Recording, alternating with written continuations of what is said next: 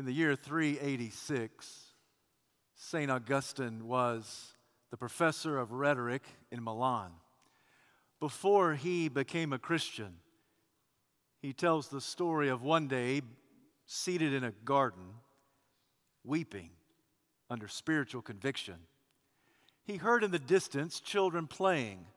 They kept re- repeating a refrain take up and read, take up and read, take up and read. He looked, and beside him, he had brought a Bible. He picked it up and he opened it. He began to read wherever his eyes fell. Later, in his confessions, he wrote these words No sooner had I come to the end of that verse, the light of God filled my heart, and all the darkness of doubt vanished away, and I was completely converted. In May of 1738, John Wesley was invited to attend a religious meeting at Aldersgate Street in London, England. He writes of the experience. He said, I listened to the man as he spoke about the difference God makes when he invades the heart. And about a quarter till nine, my heart was strangely warmed.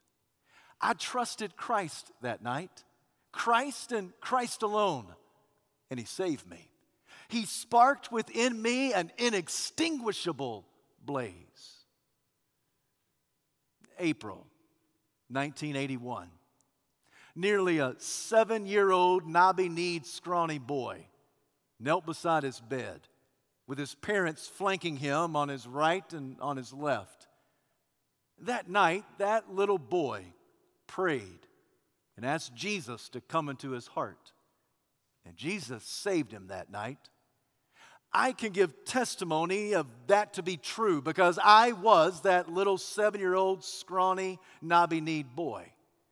And not a day has passed that I regret that decision. I am indebted to Christ because of what he has done for me. I wonder do you have a story like that? Do you have a story of a moment when Christ invaded your heart, when the light of the Lord illuminated your heart and mind and rolled away doubts and sparked within you an inextinguishable blaze? Can you point to a moment? Can you point to a time when God was the hound of heaven who pursued you? It is with that thought in mind that I invite you to take your Bible, turn to Philippians chapter 3. Today, we continue our study of this great New Testament letter. I want to read in your hearing Philippians chapter 3, verses 7 to 11. Once you've found your place in sacred scripture, please stand out of reverence to the public reading of God's holy word. Philippians chapter 3. Allow me to begin at verse 7. I'll conclude at verse 11. Hear the words of the Apostle Paul. But whatever was to my profit, I now consider loss for the sake of Christ. What is more, I consider everything a loss compared to the surpassing greatness of knowing Christ Jesus my Lord, for whose sake I've lost all things. I consider them rubbish, that I may gain Christ and be found in Him, not having a righteousness of my own that comes from the law, but that which is through faith in Christ, the righteousness that comes from God and is by faith. I want to know Christ and the power of his resurrection and the fellowship of sharing in his sufferings, becoming like him in his death, and so somehow to attain to the resurrection from the dead. This is the word of the Lord, and thanks be to God. You may be seated.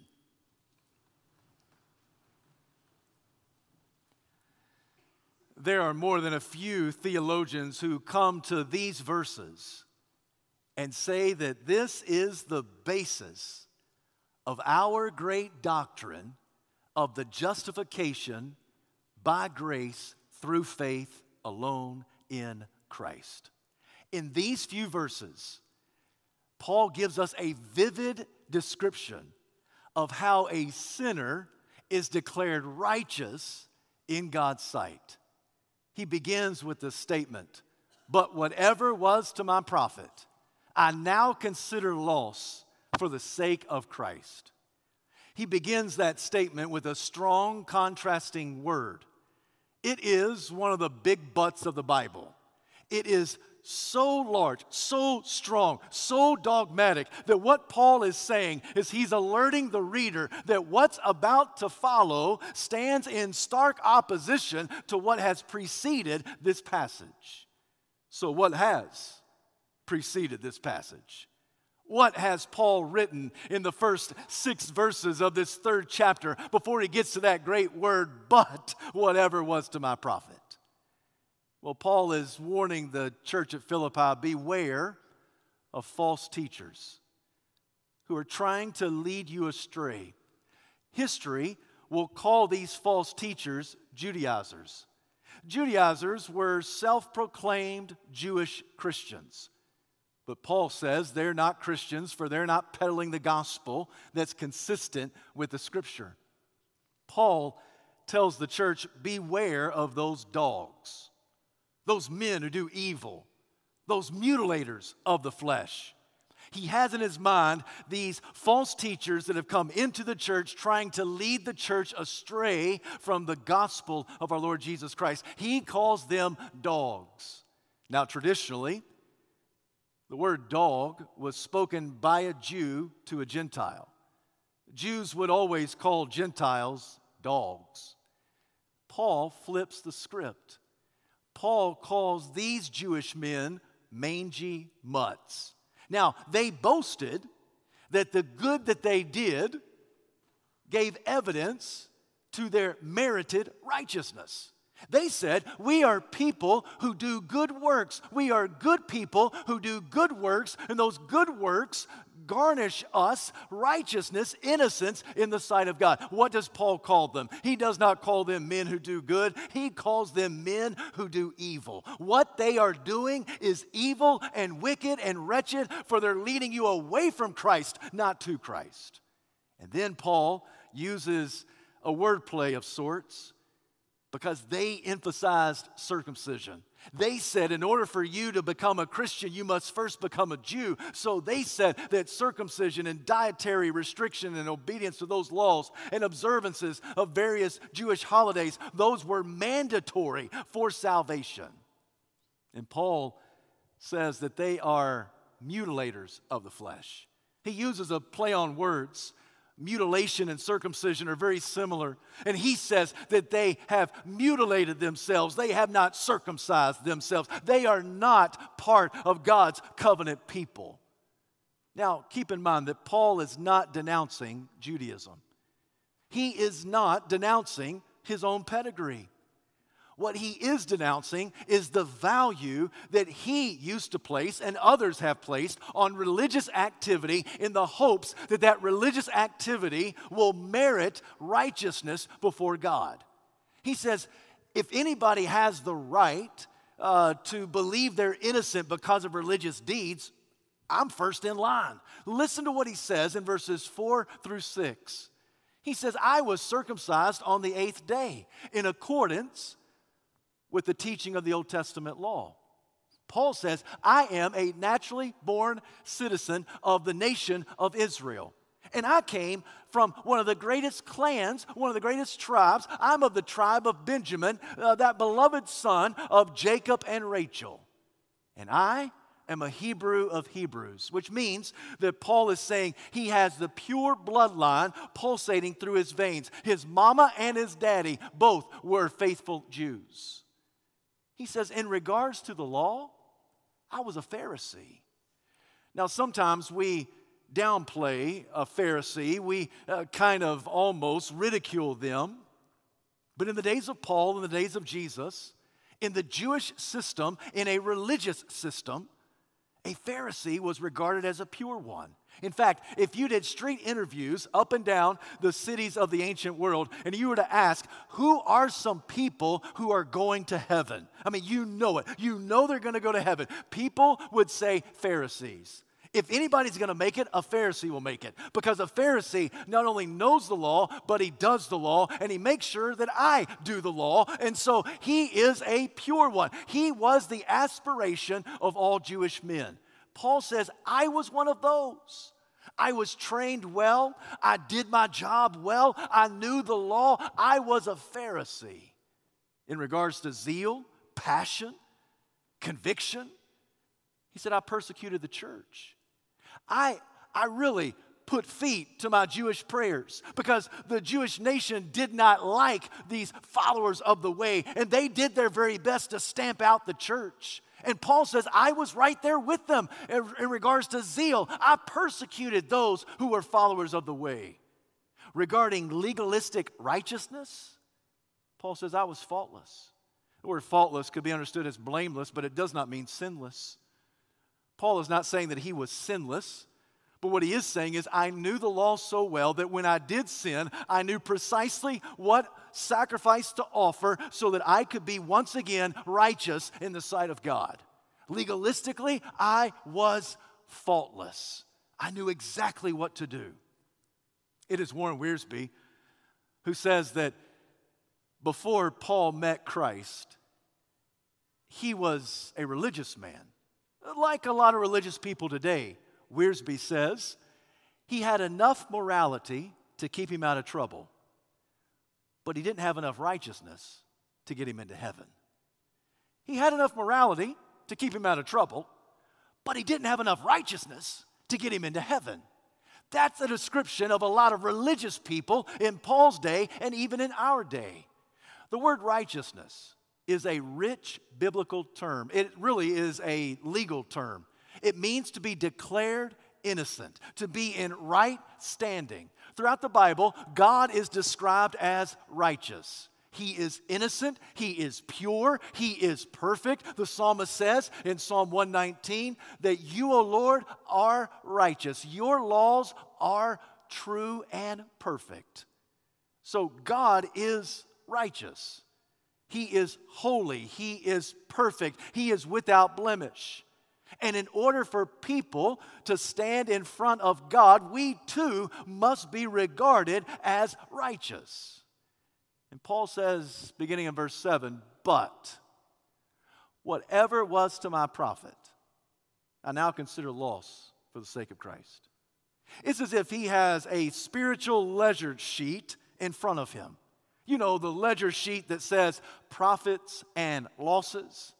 Whatever he regarded as a profit or a gain or an advantage, whatever religious activity that he did that he thought would somehow tip the scale in his favor so that God would declare upon him that because of what you have done, because of you what you have not done, because of your works, because of your effort, because of your activity, it has merited innocence, righteousness, good standing.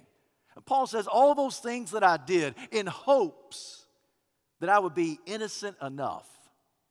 All the things I used to see as an advantage and a profit, I, I now regard as a loss.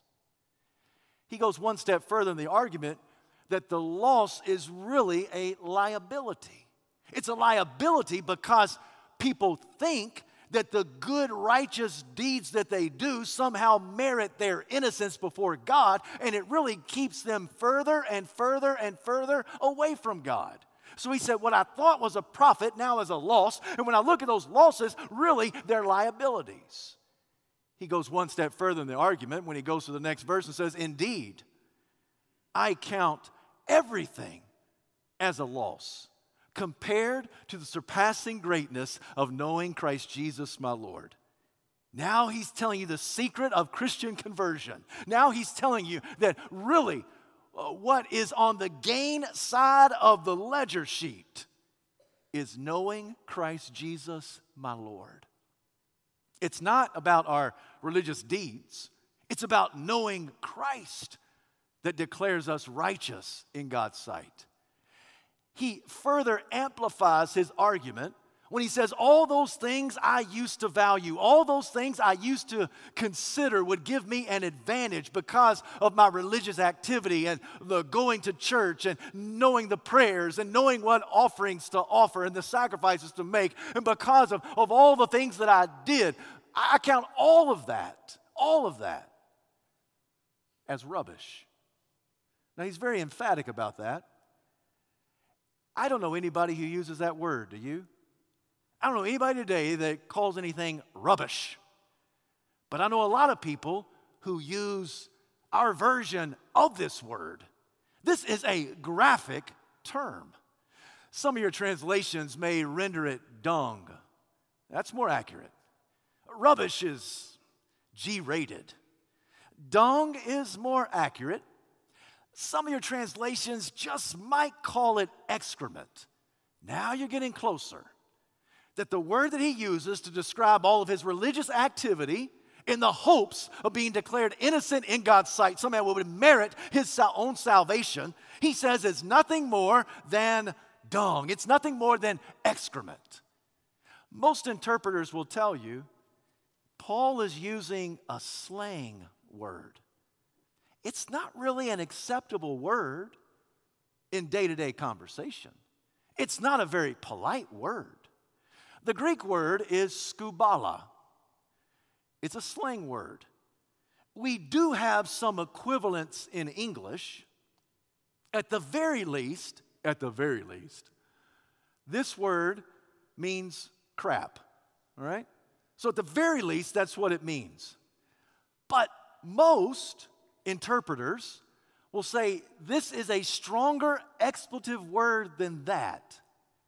Now, we've got that word in our English vocabulary, but I can't say it. Not here, not now, all right? But it, it, it, it's a word that describes a pile of skubala. That's what the word is, all right? And Paul says, all of my, all of my righteous deeds, all of my good effort, all of my religious activity in the hopes that I would somehow be declared innocent in God's sight, all of that I consider as rubbish. It is a pile of poo. It's a pile of dung. It's a pile of excrement. It's a pile of the word your neighbor just told you. I mean, it is a pile of skubala. That's what it is. And Paul says it has no worth, no value, no merit. Once again, he's not denouncing Judaism, he's not denouncing his pedigree. What he is denouncing is the value that he placed on his pedigree and the value and the advantage that he had because of his religion. He says all of that is nothing when it comes to righteousness, when it comes to declared innocence. So Paul says, in verse 9 I have been found in him, not having a righteousness of my own that comes from obedience to the law, but I have a righteousness that's found by faith in Christ. It's a righteousness that is from God and is by faith. Paul, he packs a truckload of theological implications and rich uh, doctrine in this one verse. He simply begins by saying, I have been found in him. I want you to notice he does not say, I found Christ. He says, I've been found in him. This is something that was done to him, not something that was done by him. He said, I am found in him not having a righteousness of my own. It is not a self confidence, it is not a self righteousness that comes from being obedient to the law of God. Elsewhere, earlier, Paul wrote in Galatians chapter 3 that if the law could give life, then certainly righteousness would be found in the law. But the law can't give life. The law proves death upon death and points you to your need for Christ. The law was given to you not as soap and water, but the law was given to you as a mirror. That's what he's saying.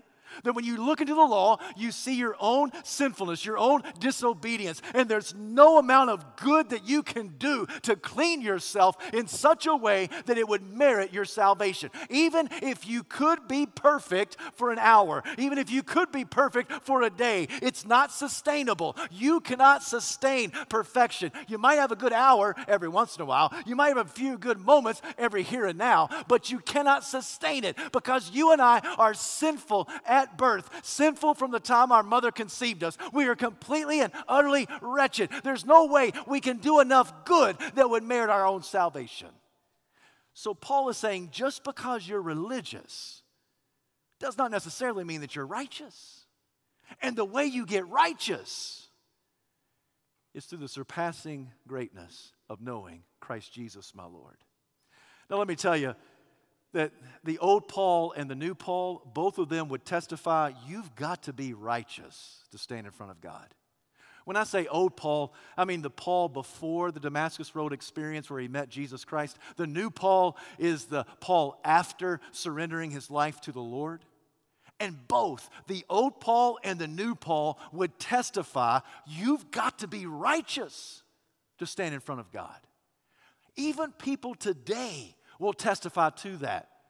For if we can have people that will agree that there is a God, and there is a God whether you believe it or not, whether you believe there is a God or not a God does not prove the reality of God. God is God all by himself whether you believe it or not. He's God. So there is a God. And people who know that there is a God, they have this holy hunch that God is perfect.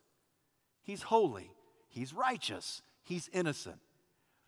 And even people today have an understanding that in order, in order for people to stand in front of a holy, perfect God, we've got to be righteous. Now, the difference is that the old Paul said that righteousness was supplied by you. The new Paul said righteousness is supplied for you. It's not that you just do enough good and that, that, that garnishes your righteousness. No, it's based upon what Christ has done for you. The good that you do in your life is not a reason for your righteousness the good that you do in your life is a result of the righteousness that's been done for you. All throughout the ages, people have tried to tried to appropriately decipher what is this deal between faith and works? I mean, do I need to do enough good works in order to get to heaven, or where does faith come in? Where does works? One lady came to her pastor. She says, I've got it figured out. I figured out the whole thing about faith and works. In order for us to get to heaven, it's like we're rowing a boat. And if you're going to row a boat, you got to have two oars in the water. And the two oars that we have, one oar is faith and the other is good works. And we got to work both of them in order to get to heaven.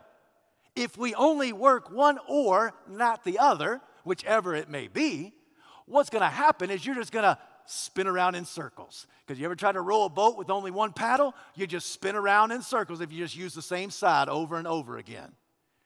The pastor looked at that woman and said, You know what? There's only one problem with your illustration. Ain't nobody getting to heaven by rowing a boat. None of us are getting to heaven by rowing a boat.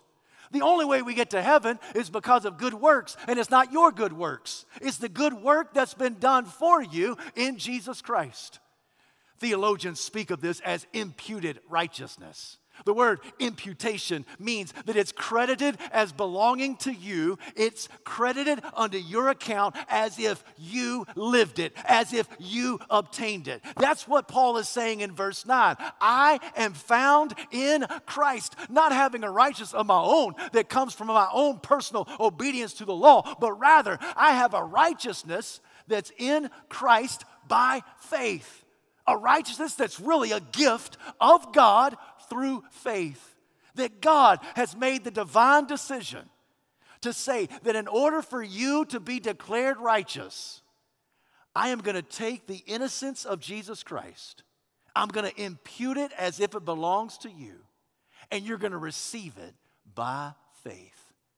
Every Christian in the house ought to either say, Amen, thank you, Jesus, or breathe a sigh of relief. You mean it's not based on how good I am. It's not based on me doing enough good things that will merit my entrance into God's kingdom and receive His salvation. No, it's not based on what you've done. It's based on the righteousness of Christ that's been attributed to you. It's not based on the righteousness that you have from observance and obedience of the law, but rather it's righteousness of Christ, from Christ, delivered to you through faith. When you come to the realization that Jesus paid it all, and all to him I owe. Sin had left a crimson stain, but he washed it white as snow. When you come to that realization that Jesus died on the cross for all of my dingy, dark sinfulness. And though Jesus died and was placed to a borrowed grave, on the third day he was raised from the dead. The moment that we trust Jesus as Savior, his righteousness is credited to us as if we lived it, as if we have experienced it both now and forevermore for the person who says, ah, what Paul is really saying is that God has now changed the rules. He's now moved the goalpost. He's now made some adjustments at halftime from the Old Testament to the New Testament because everybody knows that the Old Testament is about obedience to the law and the New Testament is about the recipients of being a recipient, a recipient of grace uh, in, in Christ our Lord. No, no, no, my friend. God has not changed. He does not change like shifting shadows. He's the same yesterday, today, and forevermore. This has been God's design from day one. Do you remember the story of Father Abraham in the very first book of the Bible? In Genesis chapter 12, the Lord says to Abraham, I will make you into a great nation. I will bless those who bless you. Whoever curses you, I will curse. I will bless the world through you. When you come to Genesis chapter 15, the Lord makes a promise that Abraham's descendants will fill the earth. He said, Go outside, look up at the stars, count them if you can. As numerous as the stars in the sky, so your offspring shall be. Genesis chapter 15, verse 6. Abraham believed God, and it was credited unto him as righteousness. Did you hear that phrase? Abraham believed God, and it was credited, imputed unto him as God's righteousness. See, from the very beginning, God said, This is how anybody's going to be saved. They are going to, by faith, receive my word. They're going to obey my word. They're going to uh, receive the promise. They're going to believe the promise. And when they believe upon my promise, my word, I will credit it unto them as righteousness. What God did for Abraham in Genesis 15, Jesus did for all of lost humanity who would accept Jesus Christ as Savior and Lord. Because when we come to faith in Jesus Christ, God has made the divine decision to credit his innocence as belonging to us. Now, we do live a righteous life, but it's not so we can earn salvation. It's in response of that salvation. Paul comes to verse 10 and 11 and he says, I just want to know Christ. I want to know Christ and the power of his resurrection I want to share in the fellowship of his suffering. I want to be like him even unto death. And I will attain his resurrection. Paul is very poetic the way he phrases the verses of 10 and 11. But Paul says, I want to know Christ. And knowing Christ involves two things knowing the power of his resurrection and the pain of his suffering. Now, for most of us in here, if I were to ask you, do you want to know the power of the resurrection? You'd say, oh, yeah. I want to live in that power.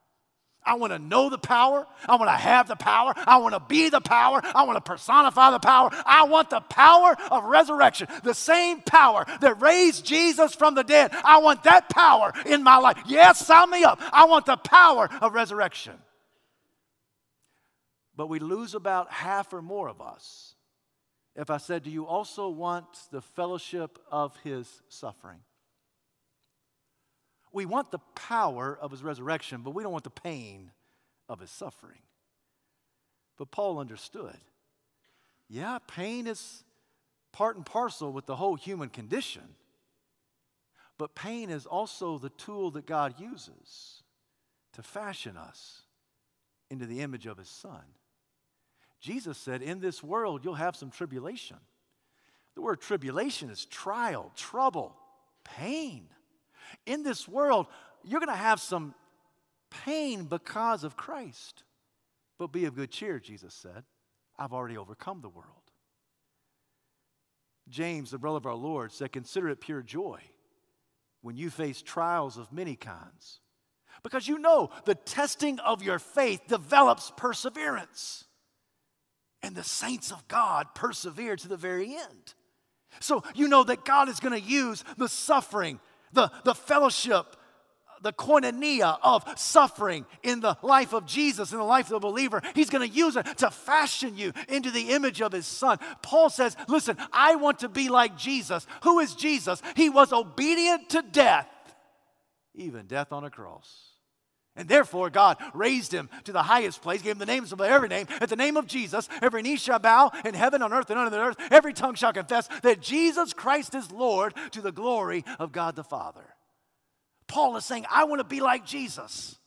I want to be obedient even unto death because I know that as Jesus was raised from the dead, so he will raise all of us in him from the dead.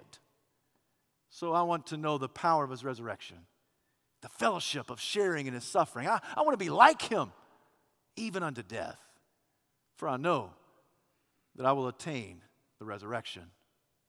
One theologian said it this way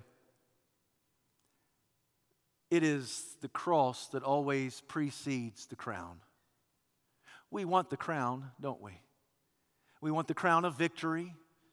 We want the crown of completion. But the cross always precedes the crown. Christ had to go through the cross to get the crown. In fact, the adversary tried to lure him away from God's design. He said, all the kingdoms I'll give to you. I'll let you avoid the suffering and the pain. All you got to do is bow down and worship me. Now, friends, that is skubala because that's what the devil does. Devil, devil just lies all the time. But still, that's what he attempted to do to Jesus, and that's what he attempts to do to you and me. If you do what I tell you to do, the devil says, then you will have a life that's free from suffering and pain. That's impossible. So Paul says, I just want to know Christ. It's all about Jesus. It's not about what I've done, it's about what he has done. Oh, the old gospel preacher said the difference between Christianity and all other world religions is the difference between two words, and the two words are do, done. Religions of the world tell you what you must do in order to be declared innocent in God's sight and receive salvation. Christianity is the only religion that tells you what's been done for you in Christ at the cross. It was C.H. Spurgeon who said, There will not be any crown wearers up there in heaven who were not cross bearers here on earth. There won't be any crown wearers in heaven who were not cross bearers on earth. Paul just says, I want to know Christ. And by knowing him, to know the power of his resurrection, sharing in the fellowship of his suffering, becoming like him even unto death, and to attain the resurrection. I said that he wrote this very poetically. The best way I can describe it is this way He made a resurrection sandwich.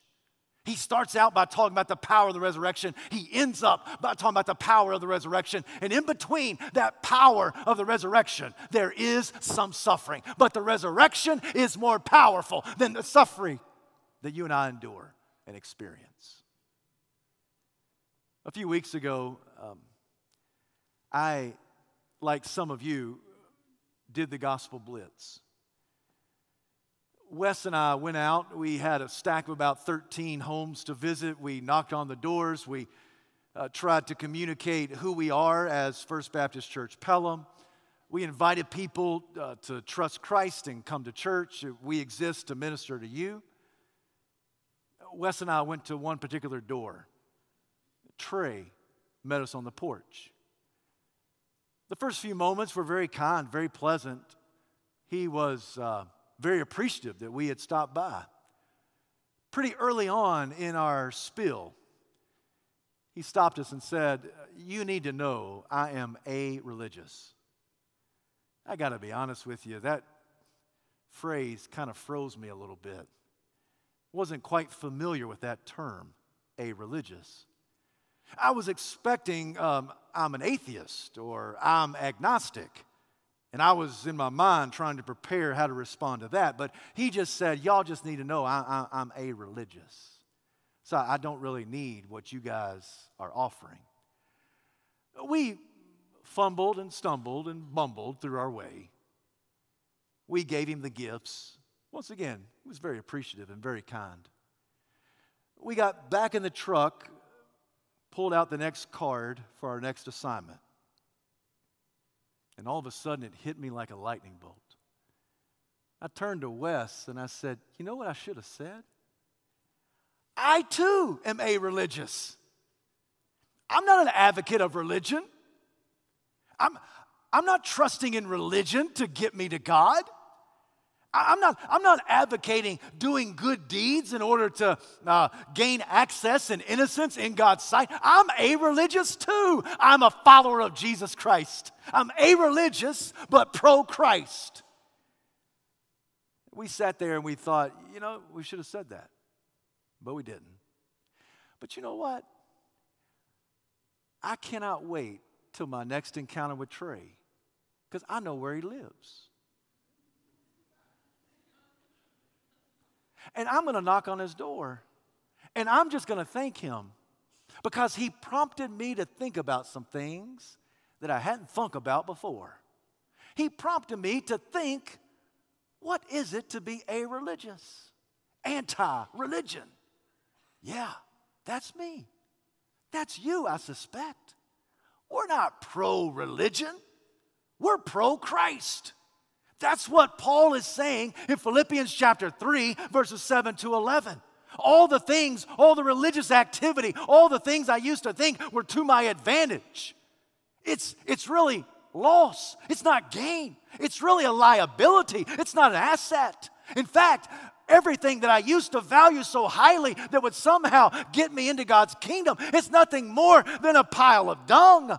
I am found in Christ. That's the secret. The surpassing greatness of knowing Christ Jesus, my Lord, It's not based on my self righteousness that comes from obedience to a list of rules of do's and don'ts. No, my innocence is declared upon me, it's imputed unto me because of what Christ has done for me. So I'm just here today to say, Thank you, Jesus. Let me just exhale and say, Lord, I appreciate the fact that it's not based on me because I can't be good enough.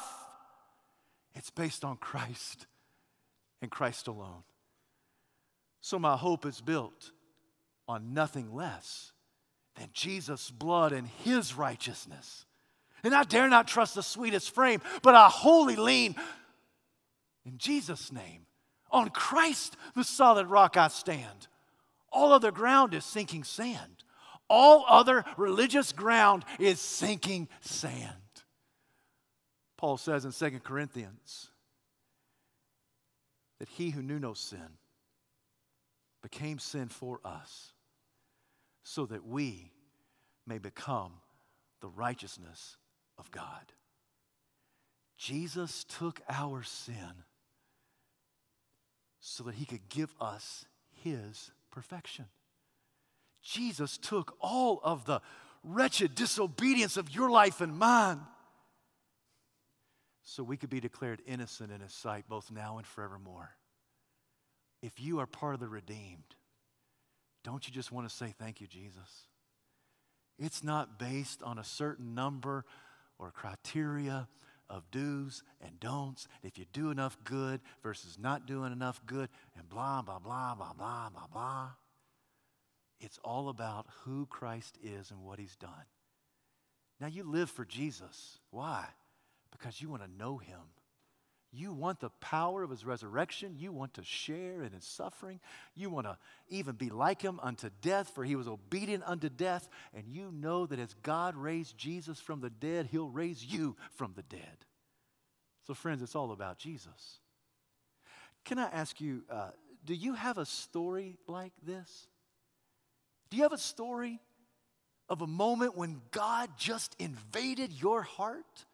Maybe it's like St. Augustine, maybe it's like John Wesley. Maybe it's like a knobby kneed seven year old scrawny punk of a boy. Maybe it's like something like that. But God just, He just invaded your heart. He invaded your mind. The light of the Lord removed the darkness of doubt, sparked within you an inextinguishable blaze. And you know beyond a shadow of a doubt that on that moment you were fully, forever converted unto Christ. Do you have a story like that? If you do, this morning, just praise the Lord. If you've got a story like that, this morning, just stop and say, Thank you, Jesus. What a sigh of relief. What a weight that has been lifted from our shoulders and our heart. It's all about you. Thank you for saving a wretch like me. Friends, if you don't have a story like that, you can. Because I just have a holy hunch that today the hound from heaven is pursuing you. You can't be good enough, friend, to get into God's kingdom. You just simply have to surrender to Him. Admit to God that you're a sinner. Believe that Jesus died on the cross for your sins. His righteousness can be credited to you. And you commit your life to Him. And you'll go from no faith to faith, from death into life. And what a great ride and joy it will be. We're going to sing a song. If you need to come forward, you come. You say, Pastor, why would I come forward? Maybe you need to come forward to accept Jesus Christ as Savior and Lord. Maybe you need to come forward, just pray and say, Lord, thank you for my salvation in Christ. Maybe you need to come forward and pray for somebody that you know and love. You're close to them, they're, close, they're far from God. And you just need to come and pray for them. Maybe you need to come and join this church. Maybe God is calling you to full time Christian service, and you just need to surrender to that. You just need to wave the white flag, give up, give in, and say, Lord, I'm yours. You gave everything for my righteousness. I will give everything for your obedience. Lord, I'm yours. Why? Because it's all about Jesus. Heavenly Father, we bow before you. We give this moment of invitation. Lord, we pray that the altar is full. We pray that people come for salvation, for prayer, for confession, uh, for intercession. Father, we pray that you are honored and glorified. We ask all of this in Jesus' name. Amen.